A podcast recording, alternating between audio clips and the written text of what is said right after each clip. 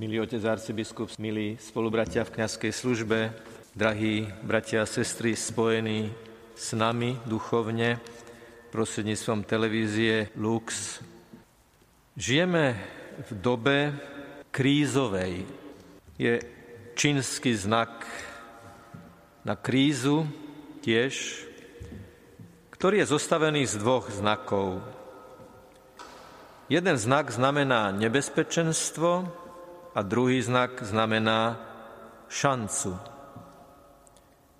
Každá kríza naozaj je nebezpečenstvom a zároveň šancou. Aj pre naše vzťahy. Lebo kríza naše vzťahy vystavuje skúške. Skúškou môže byť v rodinách, že musia byť spolu viac ako predtým.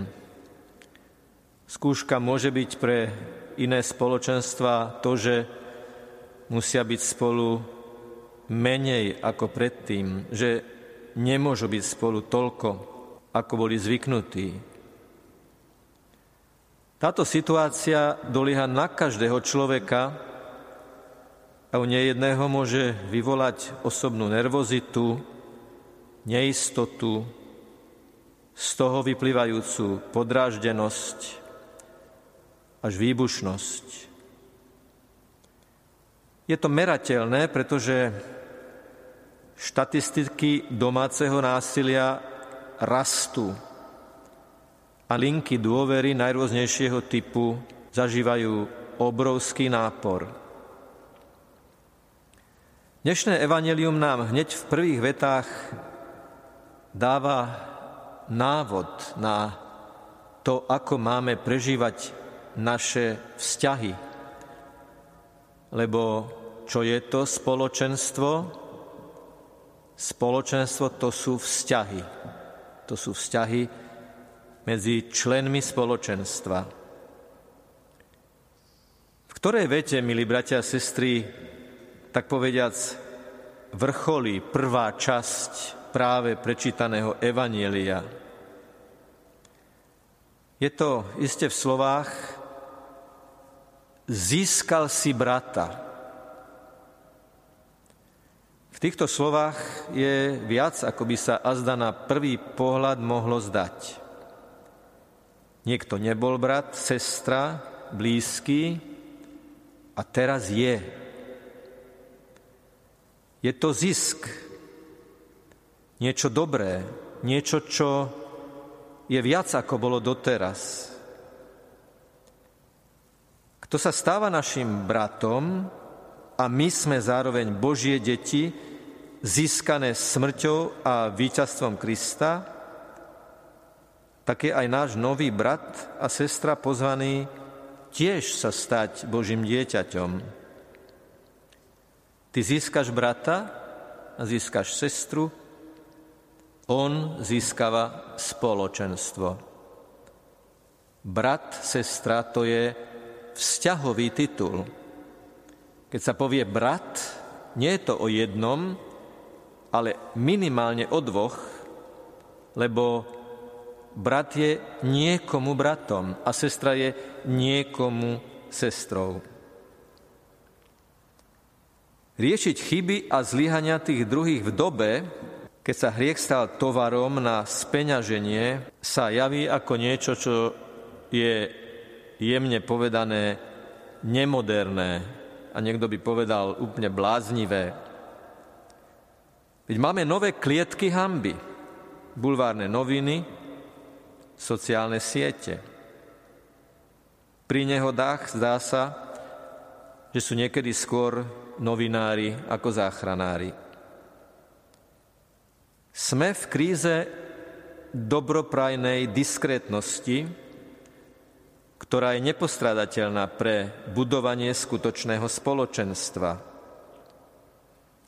Nechce sa na miesto verejne vytaseného meča slov radšej ticho niesť kríž osobnej, diskrétnej, trpezlivej komunikácie.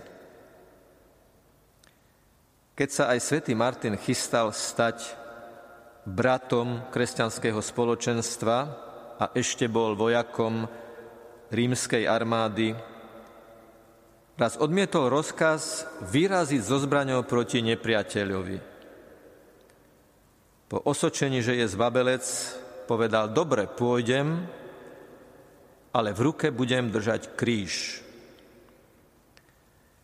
Výsledkom bol zmier, netiekla krv. Máme v niektorých rodinách v tejto zdlhavej korone a zda doma dusno? Prežívate a zda niektorí tichú domácnosť? To strašné ticho pred búrkou výčitiek a urážok v snahe triumfovať v konflikte? Rozpadáva sa vám rodinné či komunitné či nejaké iné spoločenstvo, priateľstvo, vzťah? Pozrite na Martina, vojaka s krížom. Ježiš na tomto kríži odpúšťal a otvoril Lotrovi bránu neba. Bez lásky plnej logiky Kristovho kríža chýba našim spoločenstvám základný tmeliaci prostriedok. No nestačí vo vzťahoch oheň hasiť. Vzťahy treba aktívne budovať, získavať stratených bratov a sestry a získavať aj tých, ktorých doteraz nepoznáme. 80-ročný svätý Martin zomiera počas svojej misie zameranej na zmierenie rozhádaných kňazov. Áno, svätý Martin do poslednej minúty svojej pozemskej existencie pracuje na obnovení spoločenstva, spoločenstva, ktoré nerozožierajú zvady, ale zjednocuje láska. Buďme v našich rodinách v tejto dobe krízy v tom najlepšom zmysle slova diplomatmi zmierenia, citliví na slova a ich výbušnú silu. Včera brat Daniel hovoril o vnútornom pokoji. Len vtedy ho vieme vnášať do vzťahov, keď ho predtým načerpáme od kráľa pokoja Ježiša Krista. A keď hovoríme o Martinovej smrti, smrti svätého Martina, vráťme sa predsa len do jeho rodiska. Tam na jednom námestí, ktoré je pred predpokladaným rodným domom svätého Martina, je zaujímavé súsošie. Martin krstí vlastnú mamu. Aké je to osobné svedectvo syna, keď matka, ktorá tohto syna vychovala, napokon od neho príjma niečo, čo mu ona ešte nevedela dať. Nevedela dať vieru a spoločenstvo. A tak sa Martin stáva tým, ktorý z vlastnej mamy robí sestru, členku kresťanského spoločenstva. Martin k matke prekonal nielen veľkú priestorovú, ale aj vzťahovú vzdialenosť a jej vzdialenosť od Boha. Martin bol teda proaktívny v budovaní vzťahov a tým pádom aj spoločenstva. V týchto dňoch myslíme, programovo myslíme na opustených do seba uzavretých a strachom spútaných ľudí.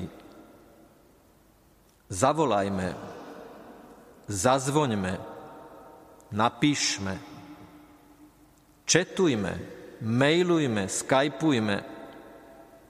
Potrebujú spoločenstvo, čo nie je abstrakcia, ale konkrétna osobná zodpovednosť. Veď niekto konkrétny ich musí kontaktovať, lebo samota je strašná, lebo je výsledkom nezáujmu.